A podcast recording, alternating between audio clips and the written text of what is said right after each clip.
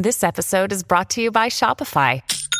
Forget the frustration of picking commerce platforms when you switch your business to Shopify, the global commerce platform that supercharges your selling wherever you sell. With Shopify, you'll harness the same intuitive features, trusted apps, and powerful analytics used by the world's leading brands. Sign up today for your $1 per month trial period at shopify.com slash tech, all lowercase. That's shopify.com slash tech.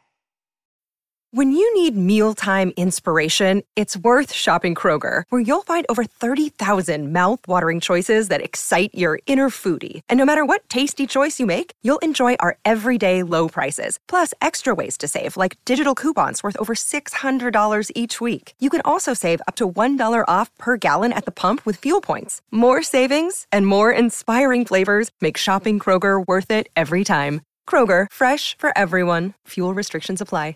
Another day is here, and you're ready for it. What to wear? Check. Breakfast, lunch, and dinner? Check. Planning for what's next and how to save for it?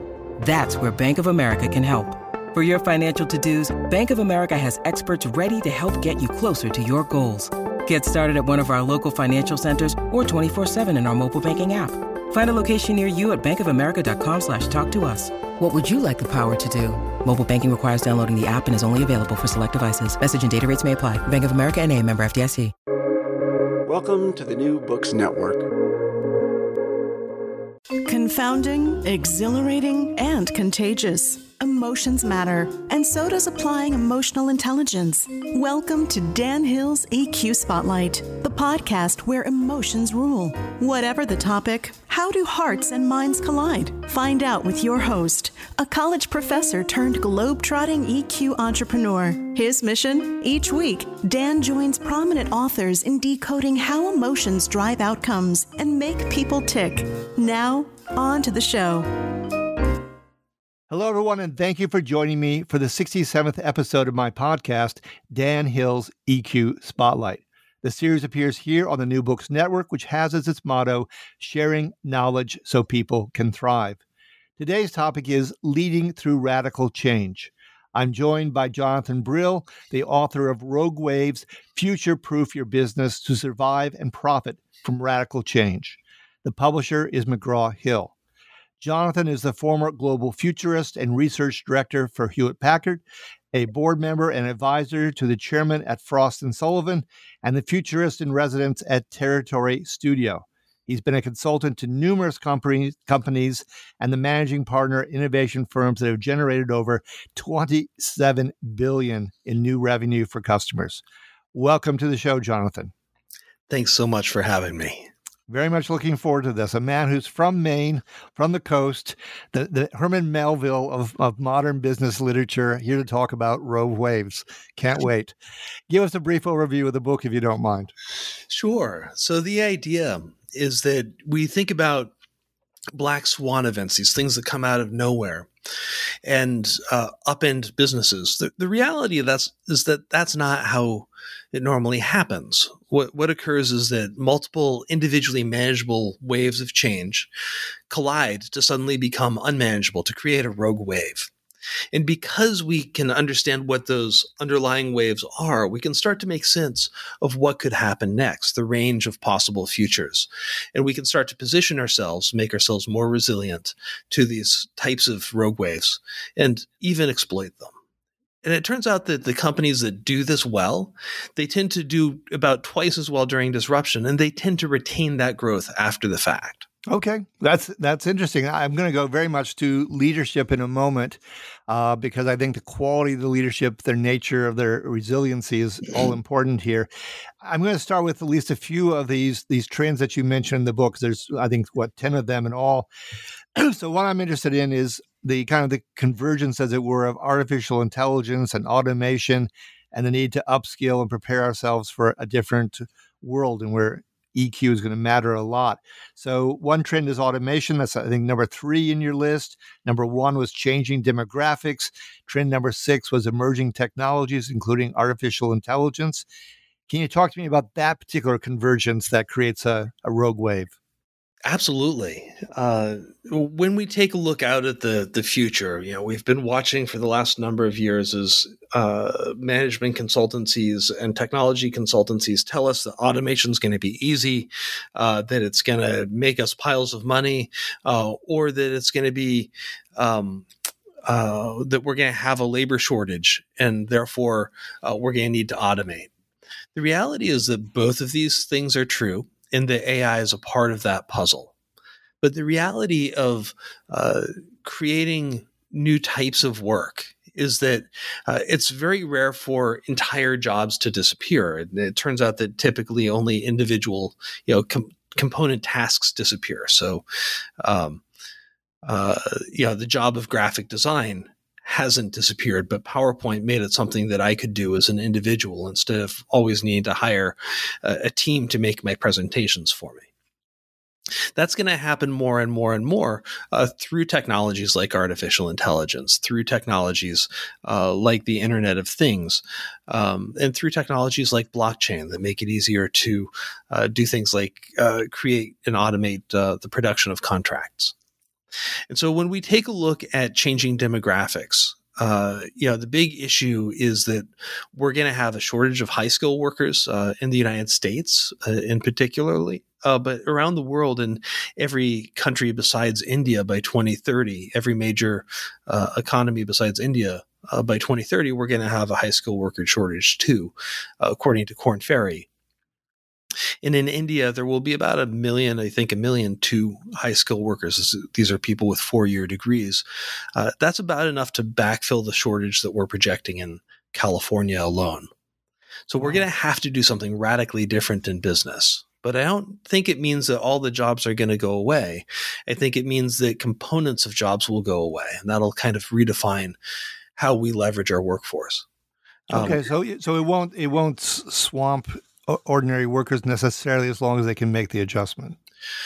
I, I think that's the case. Okay. Um, I think that's the case. But, you know, the, the reality, I think there's a second piece here that we didn't talk about, and this really goes to EQ uh, in leadership training in organizations. We've been decreasing our skills development budgets, our learning and, development budgets uh, in companies for close to 40 years as we see transformations like this, we're going to have to rethink uh, that idea that we're not going to give people time to develop skills and we're not going to pay to develop them. If that's the case, how are we going to get the new workers that we need? And a lot of those skills, like you say, Dan, you know, are about EQ. They're about understanding how to work with people, how to increase the efficiency of decision making, how to uh, help teams collaborate more effectively. And they're less about the techniques, right? How do I do statistics? How do I, uh, you know, click this button? And, and more about how do I think about problems probabilistically and how do I think about what type of new button, what type of new tool to develop. You know, it used to be that if you wanted to write code, you had to hire a team of coders. We're now moving into a world where unskilled individuals can start to write software uh, using AI, much as in the same way that I learned uh, how to make PowerPoint presentations without a graphic designer. And that's going to be a huge shift if we don't give people the time to learn these, these types of skills and learn how to think about the problem as opposed to simply uh, solve the problem they already know how to solve. Um, well, that's uh, very interesting. I did not know that the learning development budgets have been going down for 40 years. I absolutely agree with you. They're going to have to make an adjustment there. So that, that's the kind of, I guess I'll call it, quote unquote, the ordinary worker. If we move up one level before we get to leaders, middle managers, what does this mean in terms of, you mentioned the book, that I'm going from being handholders to specialist problem solvers. Can you elaborate on what this change in terms of AI and automation and upskilling means for, for middle management? When I think about uh, what what's called executive judgment and the learning and development parlance, that's been a thing that we really focus on in like the VP level, SVP level, certainly in the C suite is like, how do you solve unsolvable problems? How do you teach people how to kind of do the, the, the Sherlock Holmes, uh, you know, Sherlock Holmes types of tricks. Um, and the reality is, as we move faster, as the world gets more complex, uh, as companies get flatter, people lower in the organization are going to have to have those skills too. Uh, and they're also going to have to have a broader understanding of uh, of cross functional activities. So they're going to have to really not be general managers, but understand the organizational context in the way that general managers do today, in terms of how does finance work, how do operations work, what what does the external environment look like, and uh, what are the components of our strategy, and, and how will we know we're on target in terms of things like demand generation. Okay, so basically, we're all going back to school because uh, the, the, the the workers have to be better um, and adaptive. The the middle managers have to be cross functional, and then we're we're going to move on here to the executive suite, and they have the same requirements and more. Um, so let me, you know, pun intended. The book is called Rogue Wave. I mean, you do actually invoke the term sea change fairly early in the book human nature does not necessarily welcome change, however. I remember someone once saying to me, I guess it's a cliche, uh, that about the only person on the planet who welcomes change is a baby with a dirty diaper. uh, so, what, in your experience, and you've had close-up working relations with executives, yeah. what have you seen? What what type of personality, what type of skill set uh, in an executive most allows them to make these kind of rapid and frequent and even radical changes that are increasingly necessary? I, I think it's a twofold question, especially in larger organizations or, or uh, organizations with with complex operations and and a defined product market fit. Which is how much change can the organization absorb at any one time? And if a leader starts pulling all of the levers at the same time, can the organization handle that? So okay. it, it's a two it's a twofold question, right? What's the personality type that, ex- that can accept change, and the second is can that personality type uh, smoothly turn the ship? Uh, and and that's a that's a challenging question. Uh, it, it kind of reminds me in a lot of ways of you know, in Vietnam, there was this question of what kind of fighter pilots do you want to train? Do you want to train really reliable people because in peacetime they're not going to cause problems, or do you want to bring in mavericks, you know, like in like Maverick and Top Gun, uh, to to shake things up? Because in a dogfight they're the people who are going to win, and I, I think it's a balance, you know, in terms of your culture do you want to grow do you want to grow a reliable leader into an innovative leader or do you want to grow an innovative leader into a reliable leader because they're different personality types and there's there's deep growth work that has to happen in both cases Okay, I think that's a very fair answer. So let me go back to the two parts you just laid out because I think they're worth exploring uh, because we are talking so much here about change. So, an organization's ability to absorb change what kinds of i mean have you seen certain sectors of the economy that do better with this? Have you seen uh, you know profile of i don't know different companies tend to attract different kinds of workers maybe sometimes by location uh, era when they were hired in so on and so forth? What, what are the characteristics of, of companies that absorb change well? What kind of t- tips and tactics work for absorbing change well? Where the failures occur and why? I mean take that question any place you want so so so so many questions within that question. There I, are, love, there are indeed. I love it. Um, when I, I, think there are two ways to look at it. One is tops down, and the second is bottoms up. It, at the end of the day, uh, if the board is not going to accept change, the organization is not going to accept change. Fair. So, yep. so that's the first question: is is the board up for for the journey? Uh, if they're not, you're going to have a you know you're going to have a you know the CEO parade. Um, the second question is do the people accept change? Well, you know, I, I think it's been pretty amazing to watch the last year uh, in conservative organizations and so on and so forth, um, and how well they've actually responded to COVID, right? Uh, throughout the organization, right? People who, you know, managers who didn't believe they could trust their people to be off the desk, you know, suddenly having their people off the desk for a year and performance has gone up right? Like people can accept change, they can deal with change, people can learn. The question is, do you create the incentives and do you create the environment to do that? And, yeah, and I think yeah. it can happen in any organization. It's it's really about you know, it, it and it has to happen at kind of a, a pod by pod level. If you give people if you give leaders at all levels uh, what I call risk bands, right? If you say, here's the least amount of risk I'm going to allow you to take, I'm going to penalize you if you don't take this much risk. And here's the most risk I want you to take. And I'm going to penalize you if you take more than that and you don't ask me first right? And and i think that's the the other piece and you don't ask me first. Then you can actually start scaling innovation you can start scaling risk taking in your organization relatively quickly because it's tied to both carrots and sticks. Okay well i, I love that uh, risk bands as opposed to wristbands um, very interesting Great.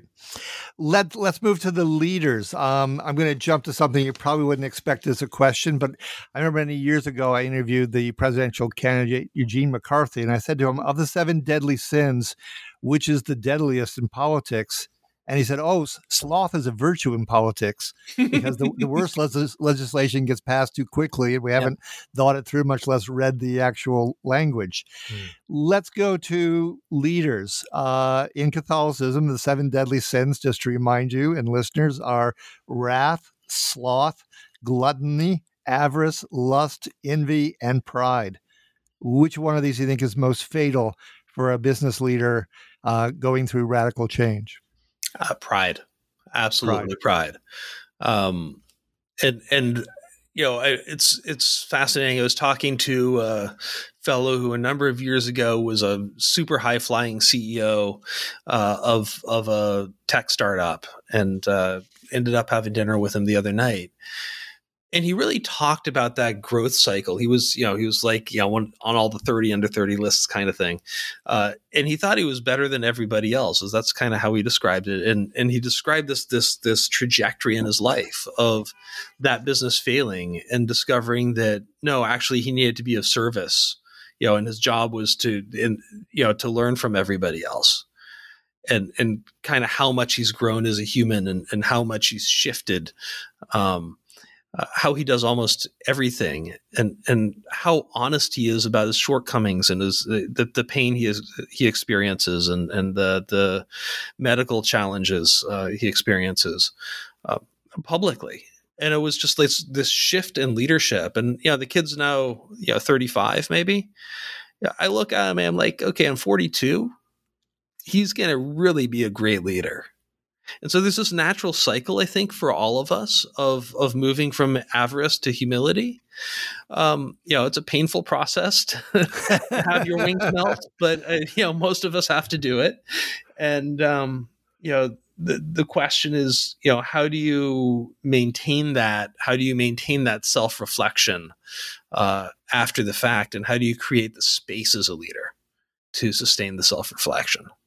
Because as we get older, as we get fat, higher in organizations, as we move to administration, you know, often you know, the question is how quickly can we get things off our plate? Right, we've got too much on our plate.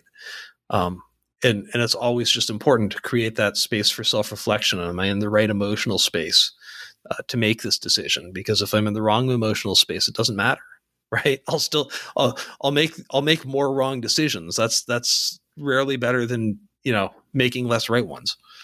Yeah, no, I, I, like that answer a lot. I, I, would have chosen Pride as well. Uh, next month, I'll be interviewing Joly, the, the former CEO of Best Buy. Oh, cool! Uh, and and in his book, he uh, he mentions at one point in this journey from from pride to greater humility, uh, he had offered you know chances for input from other people, and someone came back with a organizational chart where they'd written in his name in every single box, given his tendency to want to control things.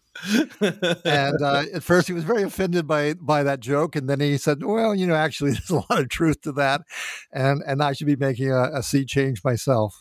Um, so yes, I, I think that really is part of part of the journey that has to be made staying with the, the foibles of human nature, you have a, a, a, figure 2.4 that's called avoidable causes of failure and you go into five of them. There's using binoculars instead of a radar, the elephant problem, fighting the last war, packing for the wrong trip, and surrendering to reality. They're, they all have wonderful names. I'm going to make you choose among your children. What, what's one of these you'd like to talk about just a bit? Uh, I, I think the the elephant problem is the the most tenacious challenge in um, you know in large organizations and matrixed organizations you know everyone not only sees a different piece of the challenge at different levels of the organization or in different functions uh, but they see um, they're incentivized to only see different parts of the problem. I forget who who it was that said that, you know, it's awful hard to.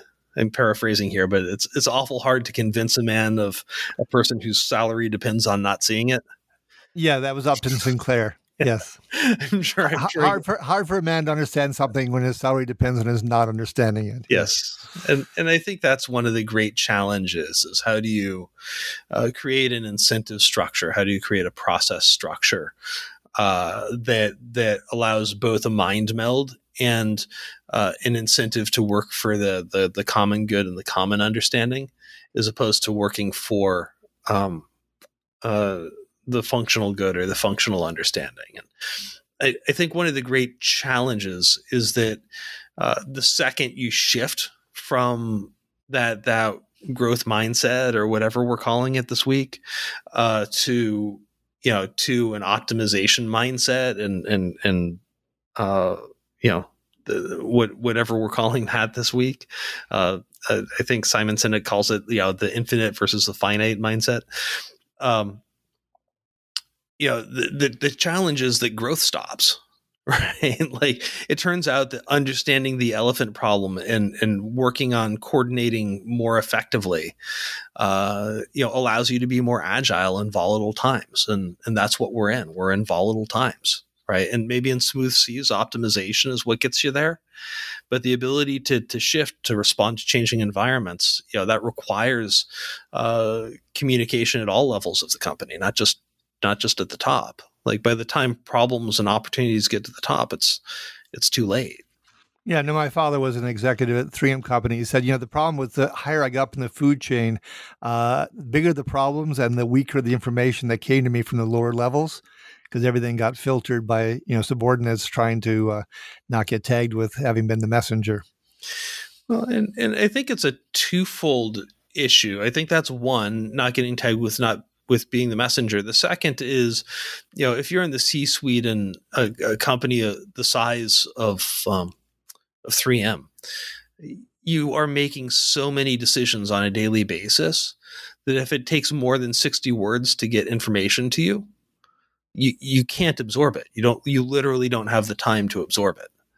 And so you get you get these snippets that get shorter and shorter and shorter and shorter, getting to the top and so it's not just about incentives to hide information. It's that, you know, often information's too complex uh, to, to, you know, put into, you know, Fox News sound bites.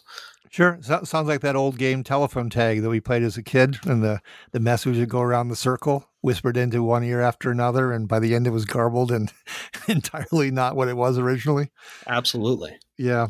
So there is a solution here. I'm going to introduce it first by a, a, wonderful quote from Anais Nin that you you offer in the book, which, by the way, is very well written book, and I love a lot of the historical analogies and uh, context that you bring in as examples.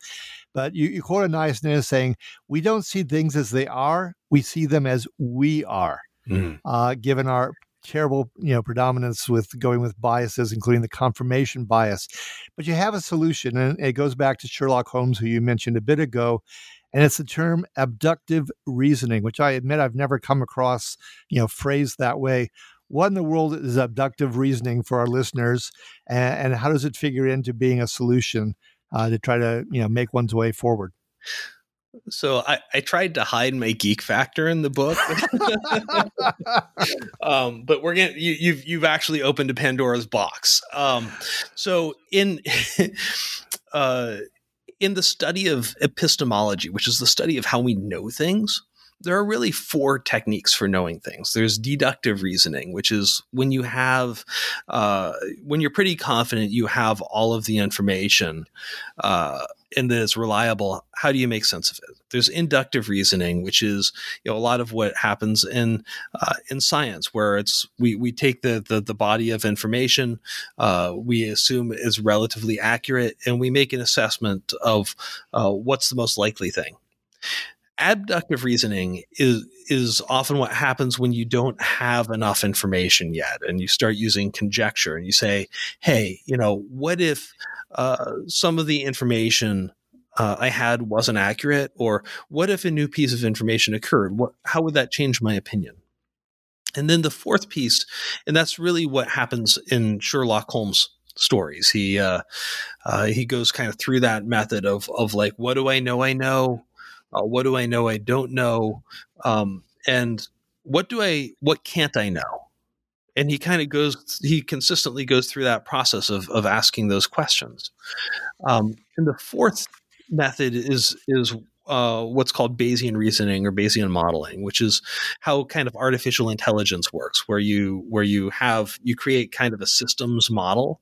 Uh, kind of think about think of it as like uh, wiring up, you know, uh, wiring up uh, uh, facts you know with spaghetti of what's linked to what, and then uh, looking at the probability of one thing or another and, and how they kind of stack up. So this is like if you ever see like spy shows, whenever they've got the, uh, you know, the, the pictures of people and, and, and the yarn, you know, li- you know, that's, you know, tacked between them. That's kind of what they're doing there. Uh, so those are kind of the four ways of figuring out problems. Um, and and for me when i'm dealing with new situations uh, when i'm dealing with the future where you know i know that I don't have enough information. And I know that probably some of my information is wrong. I tend toward that abductive method of, of starting off with what do I know? Uh, what do I know I don't know? And then then what can't I know? Or, or what what where might I be making the wrong assumptions? And while you can't actually answer every question that way, you can answer a lot more than you would imagine. Okay. No, I, I used to do research myself, and uh, I would say to clients, you know, there's a bunch of information here, but this little data point here, that's the real story. right. because I, I, think if you follow that down the rabbit's hole, you're actually going to get to a, a, real answer, and the rest of the stuff is, yeah, nice to have, but it's kind of noise, actually. So let me make sure I have this right. So we, we got the deductive and the inductive, and that's kind of standard, but it's the abductive and the Bayesian modeling that sounds like the new stuff you're bringing in really has maybe more potential a lot of times. It's it's I think how we we've been doing a lot of abductive thinking over the last you know sort of 100 years uh, was was really de- that concept was initially developed by a guy named Charles Sanders Peirce. uh, I believe in, in the in the 1880s, about the time that Sherlock Holmes stories started being written.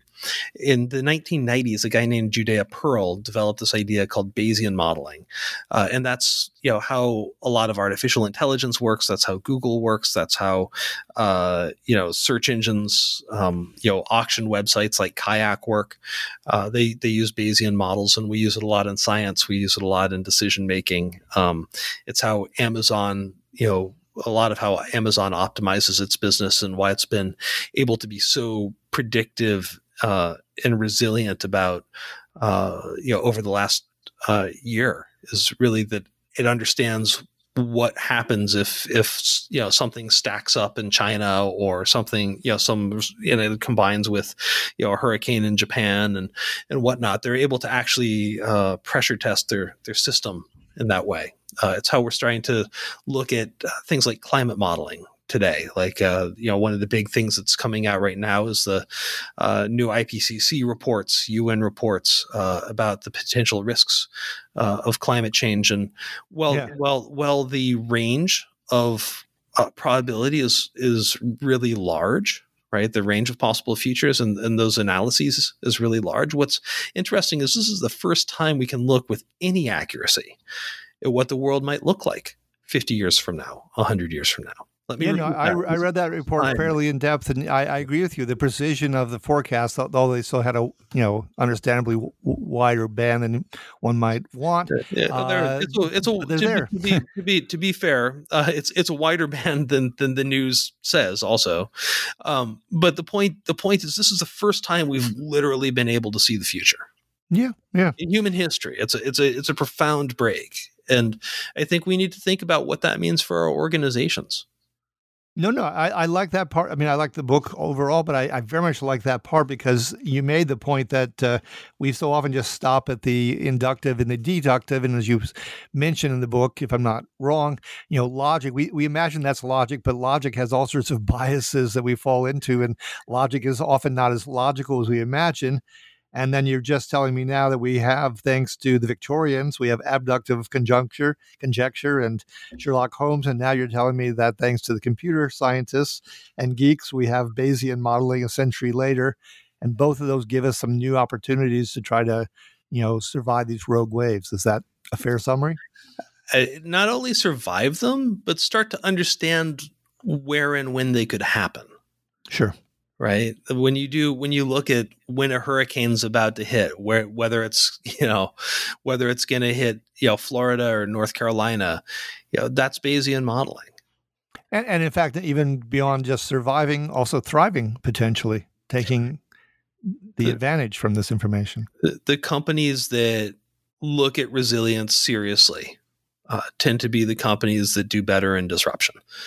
And it turns out that oftentimes uh, not only do they outperform their peers uh, in disruptive circumstances, they take that growth and they sustain it over time. Okay. I, I was just recently at the funeral of a, of a, friend of mine. His father was a, a, physics professor. And so in the funeral, the, the uh, pastor said, you know, a, a, body in motion tends to stay in motion. And that's one of the laws of physics. Mm. Uh, in the book, you have something, the second law of thermodynamics, which is the natural progress of any closed system is toward greater disorder. I was fascinated by that. Can you unpack for me what the implications are for business?